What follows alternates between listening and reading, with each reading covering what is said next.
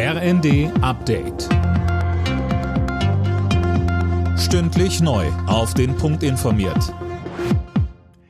Im Studio Dirk Jostes. Guten Morgen.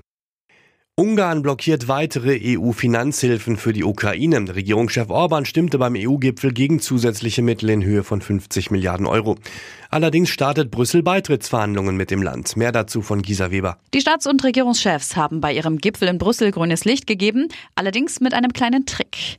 Nicht dabei war Ungarns Regierungschef Orban. Er hatte für die Entscheidung den Sitzungssaal verlassen, sodass die verbleibenden 26 Mitgliedsländer eine einstimmige Einigung treffen konnten. Orban lehnt die Aufnahme von Beitrittsverhandlungen mit der Ukraine weiter ab. Die Staats- und Regierungschefs der EU haben am Abend außerdem ein weiteres Sanktionspaket gegen Russland beschlossen. Es ist das insgesamt zwölfte. Es beinhaltet unter anderem Importbeschränkungen auf verschiedene Waren. Der Bundestag stimmt heute über den Nachtragshaushalt für dieses Jahr ab. Das Ganze ist eine Folge des Haushaltsurteils des Bundesverfassungsgerichts. Mehr von Tim Britztrup. 45 Milliarden Euro aus Sondertöpfen müssen in den normalen Haushalt überführt werden. Es geht da beispielsweise um Geld für die Energiepreisbremse. Dafür will die Ampel erneut die Schuldenbremse aussetzen und eine Notlage feststellen lassen.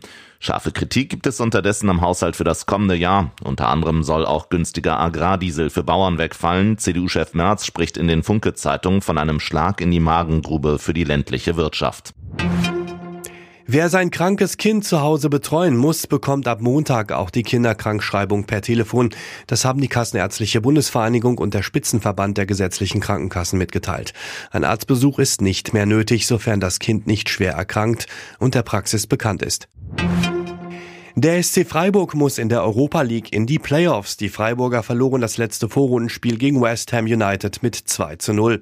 Bayer Leverkusen steht dagegen ungeschlagen im Achtelfinale nach einem 5 zu 1 Sieg gegen Molde. In der Conference League unterlag Eintracht Frankfurt beim FC Aberdeen 0 zu 2.